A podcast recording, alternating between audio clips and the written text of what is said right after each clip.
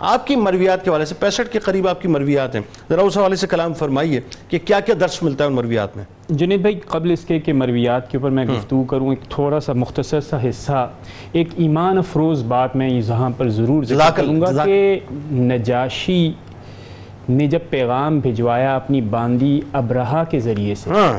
تو پیغام کے بعد خوشی میں حضرت ام حبیبہ رضی اللہ تعالی عنہ نے کنگن دیے اور یہ اور اس کے بعد جب تاریخ نے یہ نوٹ کیا کہ وہ ابرہا بارہا حضرت ام حبیبہ رضی اللہ تعالی عنہ کی بارگاہ میں آتی اور یہ کہتی کہ آپ حضور سے میرا ذکر ضرور کی آہا آہا آہا آپ حضور سے میرا ذکر ضرور سبحان کیجیے۔ اللہ، سبحان اللہ۔ روایات میں آیا کہ وہ بارہا بار بار جب تک حضرت ام حبیبہ رضی اللہ تعالی عنہ وہاں پر حبشہ میں رہی بارہا آتی اور کہتی میں مومنہ ہو چکی ہوں۔ آہا آہا اور حضرت ام حبیبہ رضی اللہ تعالی عنہ نے آپ کا ذکر کیا حضور پر نور حضرت محمد مصطفیٰ صلی اللہ تعالی علیہ وسلم اور آپ نے ان پر سلامتی بھیجی۔ سبحان اللہ اتنا ایمان افروز واقعہ جس کا ذکر ضرور ہونا سبحان اللہ کیا اچھی بات یاد دلائی آپ اچھا دوسری بات میں یہاں پہ یہ کرنا چاہوں گا ناظرین کی سماعت کے لیے کہ آج یعنی مہر کا بھی ذکر ہوا۔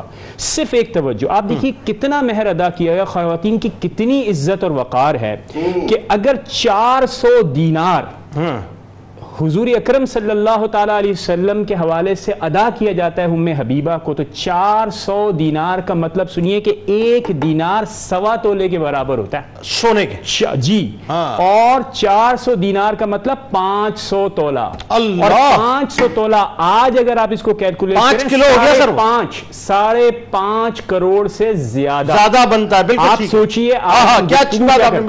اور اسی طرح آپ سوچئے کہ اگر چار ہزار جو درہم والی روایت لے لی جائے۔ یہ ساڑھے پانچ کے جی سونا بنتا ہے جی۔ جو آپ بتا رہے ہیں۔ اور ساڑھے چار ساڑھے یعنی چار ہزار درہم والی اگر روایت لی جائے تو آپ کو پتہ ہے کتنا بنتا ہے؟ تقریباً رفلی سپیکنگ ڈیڑھ کروڑ۔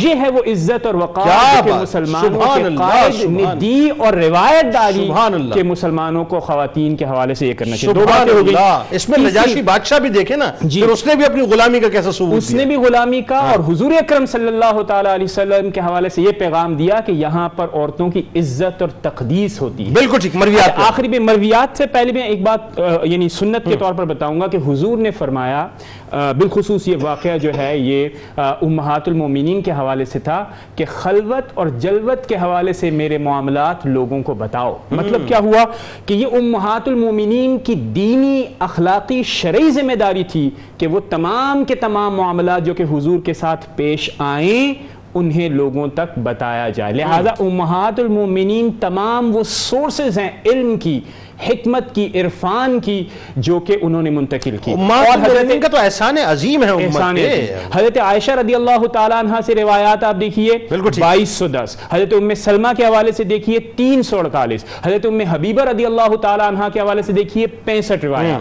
ان روایات میں آپ دیکھیے کہ ایک روایت یہ بھی ہے کہ حضور اکرم صلی اللہ تعالیٰ علیہ وسلم نے امت کے مستقبل کے حالات کے بارے میں بتایا کہ میری امت آپس میں قتل و غارت میں مبتلا۔ اللہ۔ اور آج دیکھیے کہ آج ہم قتل و غارت یعنی زمین ہو زر ہو زمین ہو پیسہ ہو اس کے لیے ایک دوسرے کو قتل کرتے۔ ہیں آپ نے فرمایا اسی روایت کے اندر کہ میں نے اللہ رب العزت سے دعا کی ہے کہ مجھے روز قیامت شفاعت کا حق دے اور۔ اللہ رب العزت نے مجھے عنایت فرمایا۔